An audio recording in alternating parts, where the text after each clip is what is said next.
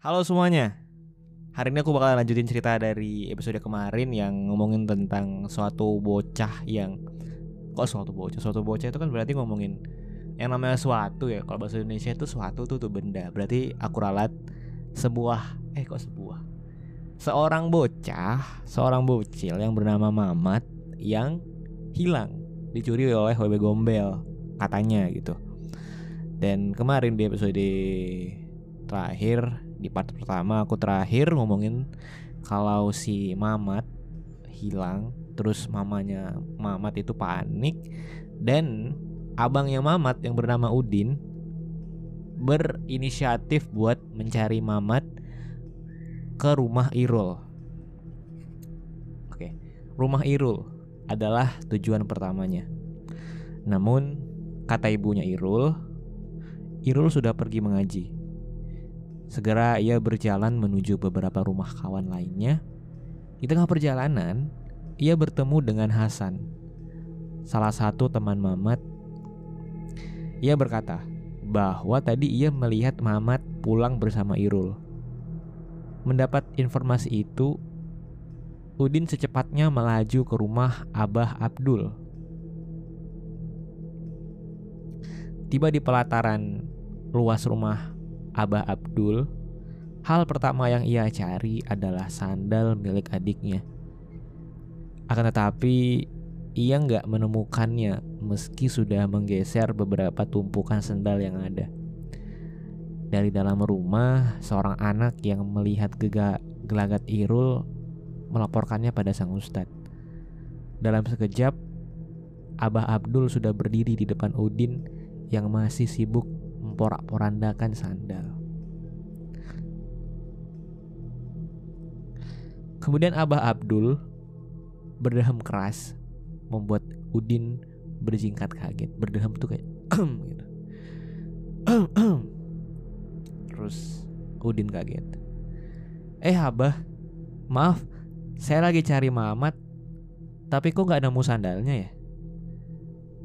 Kemudian abahnya Abdul nanya sama Udin, hari ini Mamat gak ngaji, emang di rumah gak ada? Sontak mereka berdua kaget, kebingungan gitu. Mendengar kisah dari Udin, dari dalam ruangan Irul keluar dan berjalan mendekat, lantas menceritakan apa yang apa yang ia tahu. Irul keluar terus bilang, Mas Udin, anu tadi pas pulang saat surup pas maghrib, Mamat pamit ke sungai, perutnya mules katanya, ungkap Irul yang semakin membuat Udin kaget. Astagfirullah, kok sampai jam segini belum pulang? Jangan-jangan... Udin tak dapat melanjutkan kalimatnya, ia gelisah. Seakan-akan dia takut jika yang dikatakan mamanya tadi benar adanya. Kemudian Abah Abdul uh, berusaha menenangkan Udin dengan ngomong, jangan panik dulu, kamu cari dia di sungai, nanti kalau enggak juga ketemu, kita cari sama-sama. Kemudian Udin mengangguk lalu bergegas pulang untuk mengambil senter. Mamanya yang berada di teras seketika berdiri ketika menemukan si sulung pulang tanpa membawa adiknya. Kamu kok pulang sendiri? Mamat mana? Udin mulai kelagapan menanggapi pertanyaan sang mama. Terbata ia berkata, Ehm... Anu... Mah... Itu... Uh, uh, kebingungan. Ia menjawabnya takut. Mamanya kepikiran. Kamu itu kalau jawab yang bener. Unanu maksudnya piye? Udin mengembuskan nafas berat. Kemudian... Ah, Mamat dari tadi sore ke sungai, kata Irul. Seketika Mas Seketika mamanya lemas, terduduk di kursi rotan depan rumah. Kemudian Udin segera bersimpuh di bawahnya mengelus tangan Bu Rimah, mama dari Mamat dan Udin, sambil ngomong, "Kita cari sama-sama ya, Ma. Semoga nggak terjadi apa-apa sama Mamat." Kemudian, "Ya Allah, Mamat, bener firasatku sejak tadi. Sungai itu singul, sungai itu sungil, atau dalam bahasa Jawanya wingit. Mungkin wingit itu angker kali ya. Kalau salah tolong dibenerin. Sungai itu wingit, Le. Tempatnya memeti, hewan-hewan buas juga. Kalau kecebur juga fatal, bisa hanyut." Astagfirullah. "Heh, Ma, jangan pikir macem-macem. Mari kita cari dulu. Kita cari sama-sama. Abah Abdul juga mau bantu kalau Mamat belum juga ditemukan. Udin ambil senter dulu ya." Kemudian bergegas ia mengambil senter ke dalam, kemudian berjalan tergesa beriringan dengan Bu Rimah menyusuri sungai. Teriakan panggilan nama Mamat menggema memenuhi pinggiran sungai, membuat beberapa warga yang rumahnya dekat dengan sungai mulai menghambur mencari sumber suara. Hampir semua orang yang ditanyai Udin dan mamanya tak tahu keberadaan Mamat. Bu Rimah mulai terisak, bingung, panik, segalanya tak tahu lagi harus bagaimana. Semua orang mulai membantu pencarian Mamat. Atas perintah Udin, seorang warga pergi menjemput Abah Abdul untuk membantu. Hanya beberapa menit saja, Abah Abdul sudah berada di lokasi. Dengan sigap, ia mulai membagi warga menjadi beberapa kelompok, menyusuri semak-semak dan deretan bambu yang berjajar di pinggir sungai. Ada juga yang disuruh menyorot aliran sungai, sebab kemungkinan hanyut bisa saja terjadi. Sedang emak nyari temani, ibu-ibu menunggu sembari senggukan duduk di belakang rumah warga. Mamanya si Mamat uh, duduk di belakang rumah warga bersama ibu-ibu lainnya, sementara Udin dan warga lainnya mencari Mamat. Terus waktu sudah semakin larut, tetapi tanda keberadaan Mamat belum juga menemui titik terang. Beberapa warga mulai lelah, berhenti mencari dan duduk mengibas-ibaskan kaosnya. Bu Rimah berulang kali berucap maaf pada para pencari. Semua orang hanya bisa berkata sabar padanya, sebab sudah berusaha tetapi belum ada hasil. Abah Abdul mulai berpikir kembali. Ia menengahi para pencari lalu memberi sebuah gagasan. "Maaf Bu Rimah, saya harus mengatakan ini. Sepertinya hilangnya Mamat ini ada hubungannya sama makhluk tak kasat mata. Saya minta semua orang mengambil apa saja peralatan dapur dan menyembunyikannya sembari memanggil nama Mamat. Saya akan mencarinya melalui mata batin. Terus bunyikan sampai Mamat benar-benar ketemu. Udin, kamu atur pencarian ini, jangan sampai ada yang terlewat. Sebab jika Mamat sudah terlalu nyaman di sana, akan sulit membawanya kembali pulang." Gagasnya saat itu juga. Udin dan warga lainnya bergegas melakukan perintah Abdul. Perintah Abah Abdul. Sedangkan mamanya hanya bisa berdoa sembari terisak dalam pelukan kakak kandungnya, Bude dari Mamat. Kalau misalnya kalian ingat, Bude dari Mamat ini, yang ngajak dari Mamat ini, tapi dalam bentuk uh, silumannya. Maksudnya bukan se, bukan se, bukan wujud dari Bude Mamat yang aslinya, tapi dikira Mamat Bude aslinya, padahal itu Wewe Gombel yang bikin dia hilang dari uh, dari desa tadi. Terus Abah Abdul mulai duduk di kursi bersandar pada tembok belakang rumah warga. Ia memejam. Semua mulai melakukan aktivitasnya. Bunyi pukulan tampah, wajan dan panci tanpa irama memekakkan telinga.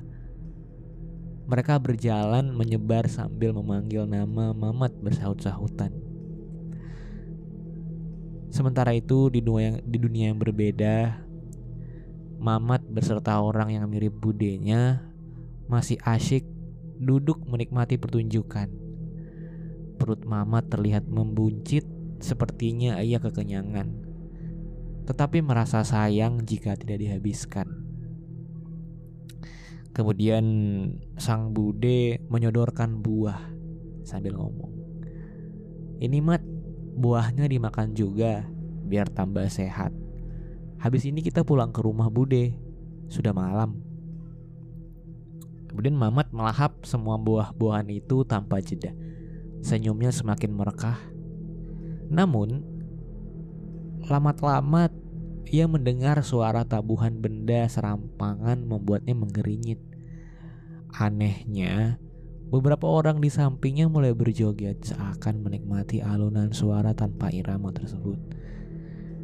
Ia semakin celingukan tatkala Budenya pun mulai mengikuti irama itu. Padahal, jika dibandingkan suara gamelan dalam pertunjukan di hadapannya sangat jauh berbeda. Tiba-tiba ada suara muncul. Kayak gini suaranya. "Mat, ayo pulang. Mamamu menunggu." Kemudian Mama terdiam, sepertinya ia mengenal suara itu. "Ikuti suaraku." Suara itu semakin jelas. Itu suara ustadz ngajinya, Abah Abdul. Ia berjingkat kaget saat netranya melihat makanan di hadapannya berubah menjijikkan. Es dawet yang ia pegang berubah menjadi cairan merah kental kehitaman. Bihun yang tinggal sedikit berubah menjadi cacing panjang yang menggeliat. Begitu pula dengan buah-buahan yang terlihat segar tadi, busuk dan penuh belatung. Ia menggembungkan pipi. Mual. Seketika ia memuntahkan isi perutnya. Bibirnya gemetaran melihat muntahannya berupa onggokan daging busuk berbau anyir. Ia semakin ketakutan tatkala rambut Budenya perlahan tergerai panjang. Payudaranya menggelantung sampai ke bawah. Tangan dan kakinya memanjang, keriput dengan kuku-kuku runcing. Nafasnya tersengal, perlahan ia mundur. Keringatnya mengucur deras. Beruntung, bebunyian itu masih membuatnya berjoget tak memedulikan Mamat. Orang-orang di sekitarnya berubah pula menjadi sosok-sosok yang mengerikan.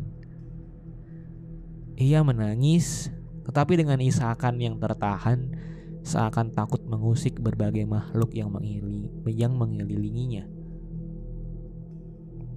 Kemudian tiba-tiba muncul bisikan di telinga Mamat yang menyadarkannya kembali. Kayak gini bisikannya.